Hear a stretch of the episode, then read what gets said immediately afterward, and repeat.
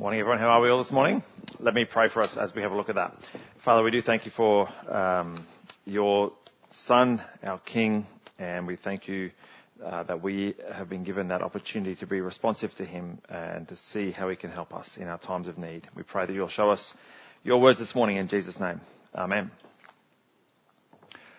Uh, there's a, a, Japanese company which is coming up to, with a solution. They've identified one of life's big problems and they are coming up designing a solution to this particular problem.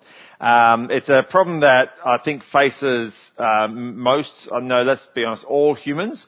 And so they have realized that they have a unique opportunity to design something to deal with this problem that all humans face. Um, now, it's a company which specialises in kitchen and bathroom appliances and being innovative with those. Um, if you needed a your dishes washed, you would use a dishwasher. If you needed your clothes washed, you would use a clothes washer. And if you needed to wash yourself, you would use a a shower, a person washer. That's right, Brent. And that's what this company has decided. They have seen the problem and they have realised there's an opportunity in this market for a product which is not existent yet, a people washer. All right. Now I hear you saying shower. I appreciate your naivety there. That's great. Um, you may also think the bath is another people washer, and again, I appreciate your naivety. But they have just designed uh, the ultrasonic bath. This is what it will look like when they have put it out by 2025 at some expo they're going to deliver it at.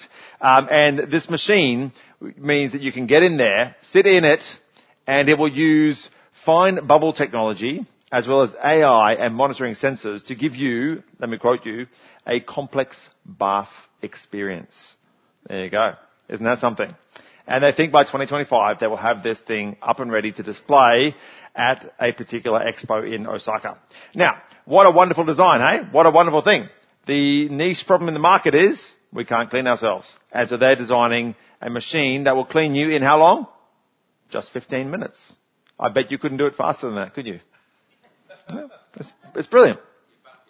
You'd bump your head in that one. No, Terry, you wouldn't bump your head. Now, it's um, the thing is, it's not a unique, it's not a, a not, it's not a new idea. It's actually an idea that's been presented at this same expo back in 1970. In fact, this is the 1970s version that was built. The um, complex bath experience you can see that lady having there.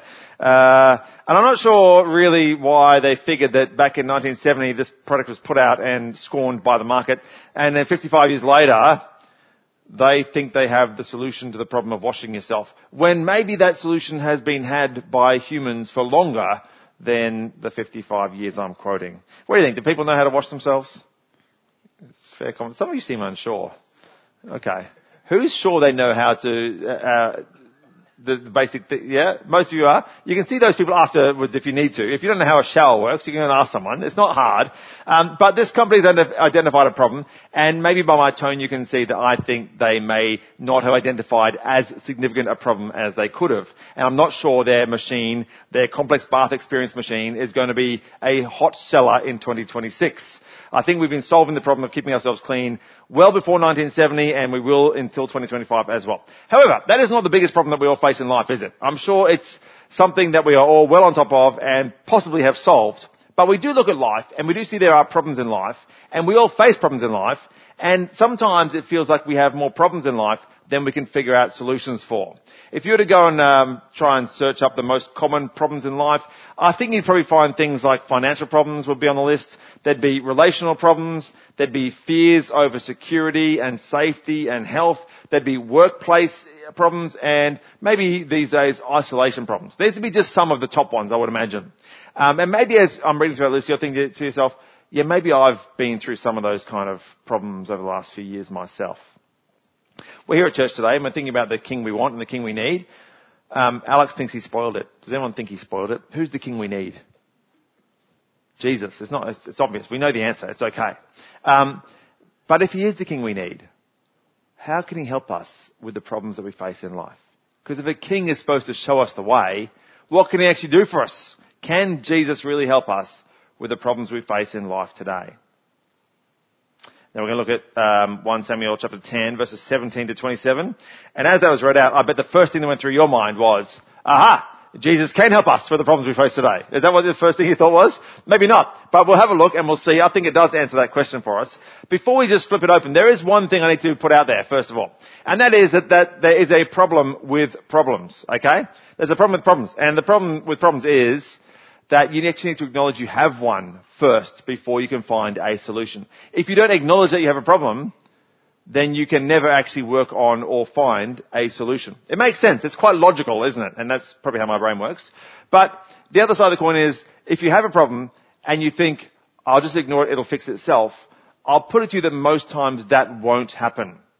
Uh, for example, earlier this year, I opened my fridge and it made this kind of sound when I opened the door. Oh, that's not really good, is it? There's something wrong with the door opening. It's okay it'll fix itself. Right? And I kept doing it and it kept making that horrible sound time and time and time again. Until about a month ago, I opened the, well, I didn't know, someone in our family opened the fridge door and it actually sort of the top of it fell off.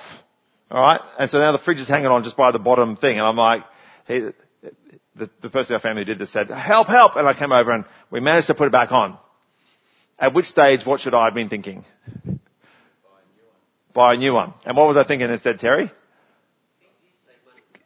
It'll fix itself. Don't worry about it. No problem. All fixed. Solution. Until yesterday. What happened yesterday? The door fell off completely, top and bottom. Now wasn't that a good problem to have? and uh, I may have been asleep and come down and then I'm like, there's a fridge and the door's like leaning up against it like this. That's not how the door goes on the fridge, I'm pretty sure. And so how did I solve that problem? No, not gaffer tape, Brent. I had to face up to reality. I have a problem. My fridge door doesn't work. I need to purchase a new refrigerator. Okay, there's no other way to it. Or I could choose to fix the door, which I don't think was a good idea because it was pretty broken. Uh, now, problems don't just go away. Think of this one. If you have a speeding ticket, okay, you get sent a speeding ticket um, and you ignore it, what's going to happen? Enforcement. Yeah, what happens? They, you, you get the ticket, you look at it, you're like, oh, nah, chuck it in the bin. Then what happens? You can send a reminder. Okay, then what happens? Anyone else? Enforcement, then you, is that what happens to you, Tom? Is that what? Sorry to hear, buddy. Um, now, got you. Um, I, I, guess the debt collectors would help eventually. That's what happened to Tom. He went, how long were you in, how long were you in jail for, Tom, when that happened? It was pretty bad. You're not in jail for that one. Oh, for, what was it? No, anyway, after church, we'll take confession on that one. Um, the good news is, here's the good news. So if you don't admit you've got a problem, you can't deal with the problem, you can't just ignore problems, they don't just go away. The good news, I think, for us this morning is this. None of us have any problems in life. That's the good news. So this is not really a very applicable talk. Is that right? Hands up if you've got no problems at all in life. I think we all do, right? Um, we all have problems of various kinds. I doubt we all have the same problems in life. We might not vocalize our problems as much as the person we're sitting next to or someone else we know, but I bet you we all have problems in life. That's just how it happens. Do we refuse to acknowledge them? Or do we ignore them and hope they go away? Because if we do that in life, we're making a big mistake. But how can Jesus help us with our problems? 1 Samuel chapter 10 verses 17 to 27. Now, let's just recap what's been happening so far in 1 Samuel, the bit that we picked up again in this little series. What's been happening so far? What happened back in chapter 8? Or a few weeks ago? They wanted a king, and then what happened? They got one. Okay, well that cut the story quite short, and it's quite neat, and I guess we can move on. it's good. That'll do. Um, Saul was the king, but he was too interested. He couldn't even find his donkeys, let alone take their donkeys, let alone be their king. And I think if you heard the Bible reading just now, where was he? He in the baggage container. He's, he's, he's a problem. But we'll get back to him. Um, Saul was chosen to be king and everyone went home and now where we pick up today is Saul being declared king in front of the people. Verse 17, Samuel called the people together to the Lord at Mizpah and he said to the people of Israel, Thus says the Lord the God of Israel, I brought up Israel out of Egypt and I delivered you from the hand of the Egyptians and from the hand of all the kingdoms that were oppressing you. But today you have rejected your God who saves you from all your calamities and your distresses and you have said to him, set a king over us. Um, it starts off a little bit, uh, in a little bit of an odd fashion. You've got this scene here where the people gather for Saul to be declared king, and what does Samuel do? He gets up and starts berating the people. Now I don't know if you're sitting there thinking, well, classic preacher. That's what they do, right? They get people together and then they berate them and tell them they've all done a bad job. Now maybe that is what preachers love to do. I don't know. I can't speak for every preacher. Uh, I'm sure that we, have all made our, our mistakes uh, in terms of doing that as preachers. No doubt I've done that. Get people together, have a go at them. But I think that's not the point here. The point is not that Samuel is getting the people together to tell them how bad they are. He's actually bringing them together, reminding them of how good God is and how they have rejected God's ways. And that should be the continuing task of the preacher today. And because the Word of God is challenging, it actually challenges us all as individuals. It challenges each and every one of us. The Word endures. It is unchanging. We have problems. How can we deal with those problems if we don't address them? And of course we have maybe, as we think about our problems, and we will, before we think of the little problems, what's the biggest problem we have? The overarching one. The umbrella problem. Sin. Sin's the biggest problem. That's right. Um, and I guess there's, if we look at the Bible, that it, it confronts us on that front. And we've got two options. We can either remain stubborn and defiant. I haven't got a problem. Ignore it. Hope it goes away. Or we can bow the knee and accept God's gift to us in Jesus, the King we need. But that's, we know that with sin, right? Sometimes we forget that that's the way we have to deal with other problems in life as well. Financial problems, relational problems, um, safety, security, health problems, workplace problems, isolation, those and more. We forget that God's word actually has something to say to us on those things. In fact, a very great deal to say about those things. We forget uh, that the Bible is actually very, very helpful to us as we face our problems in life. And we think what the Bible says to us is this. Well, the Bible, it's all about telling me to stop being sinful and start doing what's right.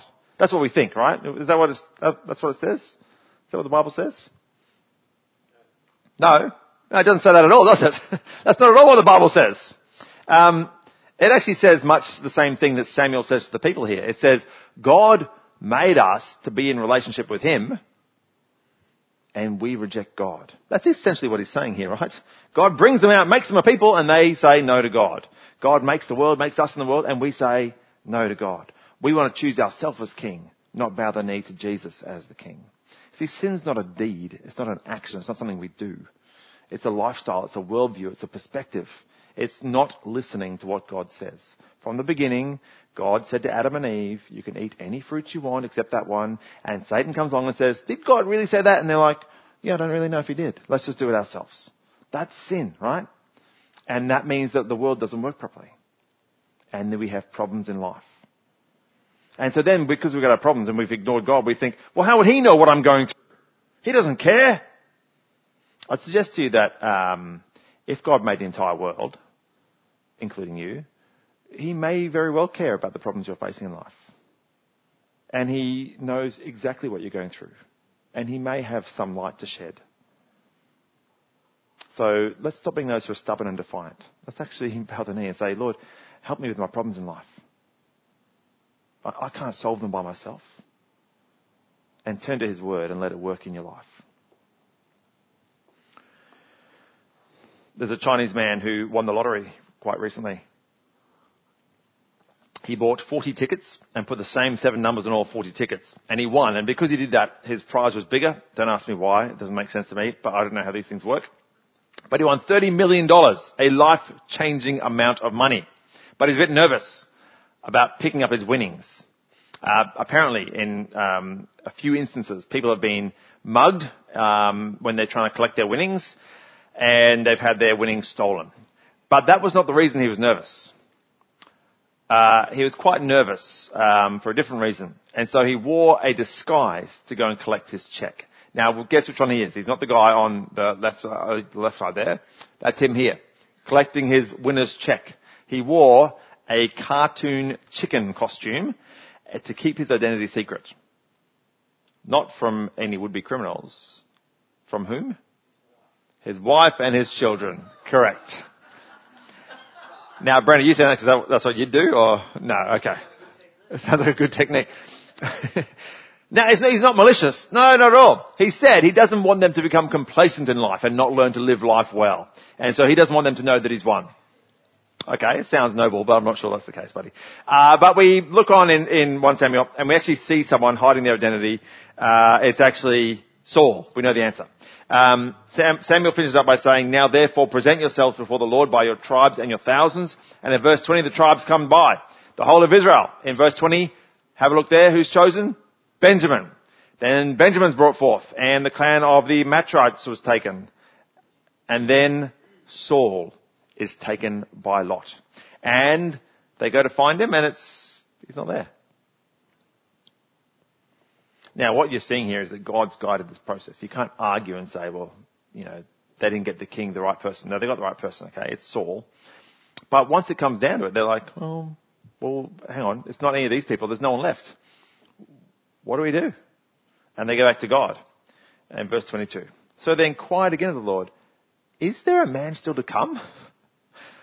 It's kind of funny, but kind of um, touching as well, because they actually do the right thing here, don't they?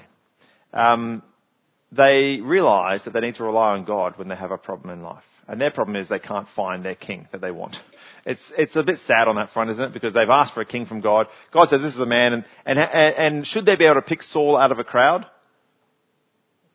Yes, why? He's tall. He's head and shoulders above everybody else. Alright? It's like if, if Terry stood up again, it's that same sort of stature. But just stay down. Yeah. Yeah, yeah, okay, fair enough. Uh, it's, he's, a, he's a massive unit, right? It, they should be able to pick him out of the crowd, but they can't even find him. He's run off, in fact, he's run off and hid himself. Um, and so they're sort of like, oh, sorry, who is it, God? Where, where is he? Um, one of my kids lost a book the other day, and they could not find the book.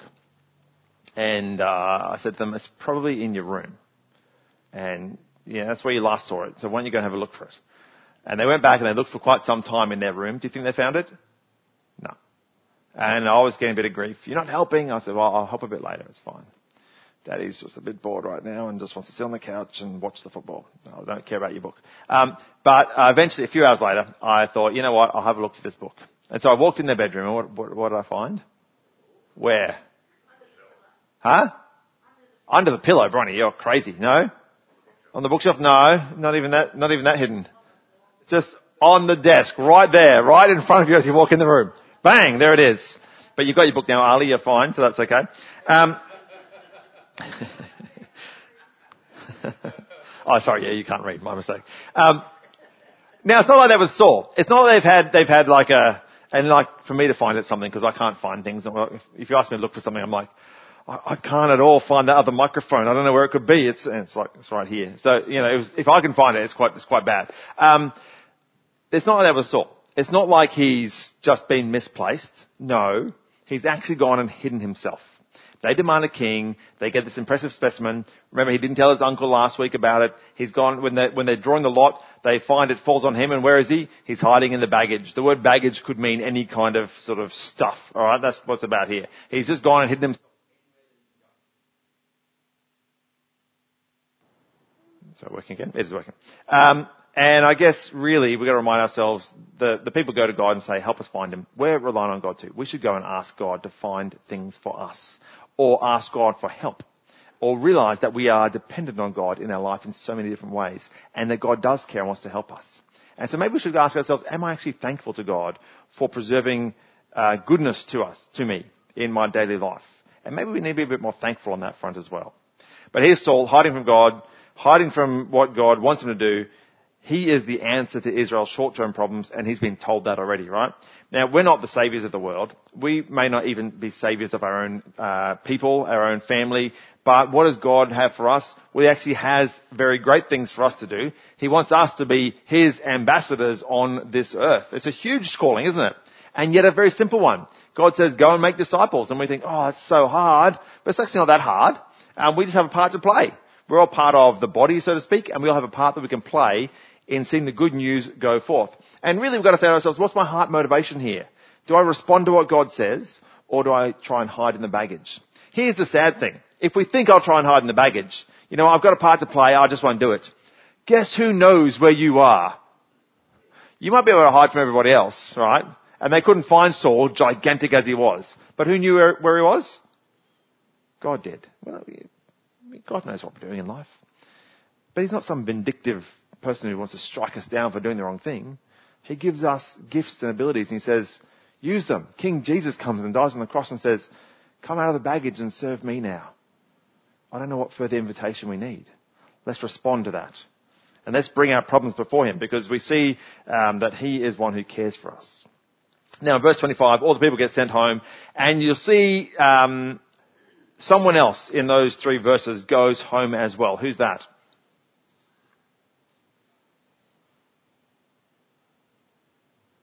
Samuel sends the people home. Saul in verse 26. Why is that important? What does it tell you?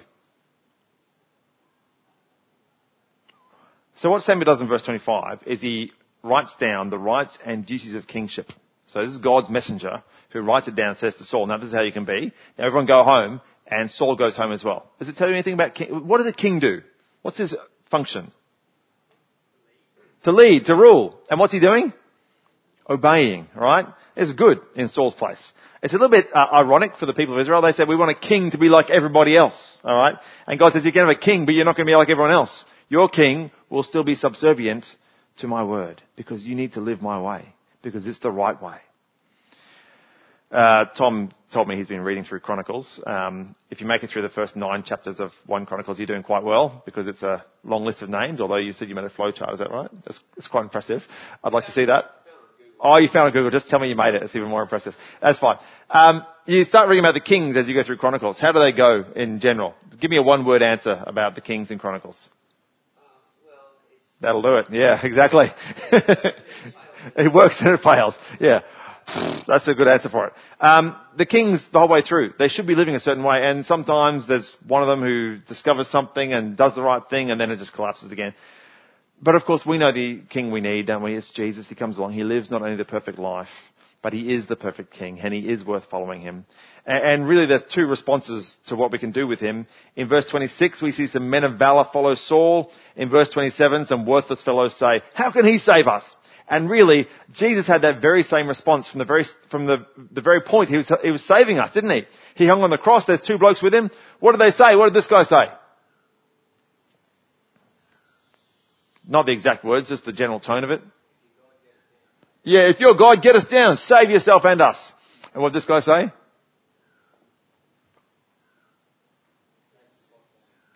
Yeah, remember me in heaven. So one of them says, one of them mocks him, and one of them asks for his mercy. Um, it's interesting at 8 o'clock they reversed those two um, roles, so we don't know who said what really, do we? it's just a picture, it's okay. Um, uh, while they're doing that, there's the Roman centurion who looks at him and says, truly this was the Son of God. Alright? Um, and at the same time, his soldiers have put a crown of thorns to mock Jesus, and, and they're gambling his clothes away. We don't like to bend the knee as people, do we? We like to say, it's my way, it's my way. But the problem with problems is when we don't admit them. And first of all, we've got to admit our big problem. Our hearts have wandered. We're far from God. We don't know how to get home, but He offers us free forgiveness and a free ride home. There's no truth that could be sweeter.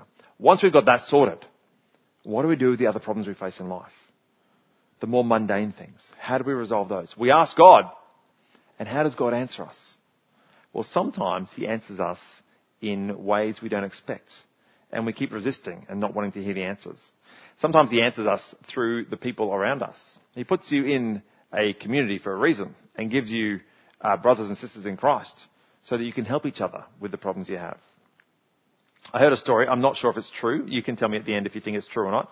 But there's um, a Christian couple, and they were in a flood-ravaged zone. Uh, and there was a message that came over the radio saying, "Everyone, evacuate your town now. Um, there's a flood coming and you need to get out. It's going to be dangerous. Potential loss of life. They said, you know what? We're Christians. God will save us. We trust Him. We've read His Word and He's going to deliver us from our problems. It's fine. Okay, fine. So people evacuated. The SES came around knocking door to door and knocked on their door. Oh, you're still here. You actually have to go. This, it's going to be really dangerous. The flood's coming. It's not too far behind. It's going to be here soon. Get out of here. And they said, it's alright. We've read God's Word. He loves us. He'll save us from our problems. He'll, he'll deliver us. It's fine. Okay, off they went. The flood came and they're in a house and the, the water's rising up, you know, window height level. A boat comes down and they knock on the window. There's a couple there treading water inside the house. Do you want to come in the boat now? We're, we're gonna, we'll get you out of here. We'll save you. It's fine. We're okay. God will save us. The floodwaters kept rising. They got onto the roof of their house. Things look grim. A helicopter comes along, throws a ladder down. Grab hold, we'll get you out of here. We're fine. God will save us. It's okay. Eventually the helicopter goes. And tragically the waters rose up and they died. And they're standing before God. And they looked at God. They said, why didn't you save us? We trusted in you. And God said, well, I sent you the message on the radio. I came to your door. I sent you a boat and a helicopter. What, what, what, what more did you want? I'm not sure if it's a true story. What do you think? yeah, probably not. Um, but it, makes a point, doesn't it? Um, can God help us with the problems we face today? Well, of course He can. And there is ample wisdom in His Word to help us with our financial problems, our relational problems, our fears over safety and security and health, our workplace problems, our uh, problems, our feelings of isolation. If we took a minute, we could think about one. Think about financial problems. What does God say to us about our financial problems? In His Word. You don't know. Maybe you should read it a bit more. What does He say to us? I'm facing some kind of problem with my finances. What does God say? Okay, don't worry. It's all well and good when you've ripped up your speeding ticket, Tom, and the cops are coming for you to throw you in jail. What, what does he say? It's ballooned out to a payment you can't make. Yeah, don't store your treasures up on earth. Yep, good. Yep.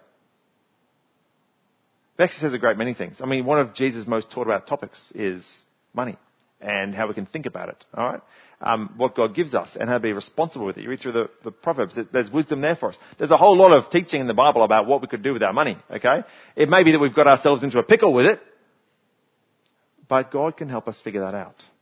Of course, if you want to write, sit, sit down and write a budget to get you out of problems, I can't remember the Bible verse that talks about that.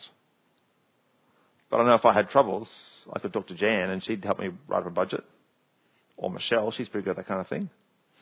I'd ask Ali, but she can't read, so that's fine.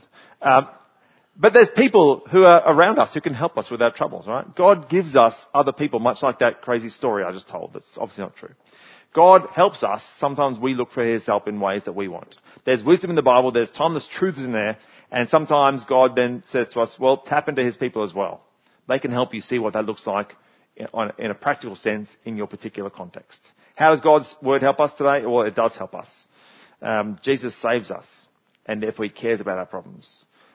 And he wants us to be those who take our part in his kingdom and promoting it, whether it's helping each other um, or spreading the good news. Those are both an integral part of what we do. Are we going to hide in the baggage or are we going to get out there and hear Jesus call? Let me pray that we'll do that. Let me pray that we will allow God's word to shape us for his glory, to live for his king and for His glory. Heavenly Father, long live the King, King Jesus. Um, we thank you that there are duties and rights of kingship, and we thank you in the sense that they are unful- unfulfilled by the kings of this earth, and yet perfectly fulfilled by your Son, our Saviour Jesus. We know there are worthless fellows who say, how can he save us? But we know how he can. We know that our hearts have wandered. We're far from you with no idea how to get home, and yet you offer us a free offer of forgiveness. And so, Father, help us to take comfort in that, to be those who don't worry, who make wise decisions in life in many different ways, or seek advice from those who love and serve you as well uh, about how you would have us handle the problems that we're facing. And Father, we do pray that you'll help us to heed that advice. Not to be those who think we have no problems or just ignore them but to be those who resolve them so that we can live for Jesus our King and for His glory. And we pray all this in His precious name. Amen.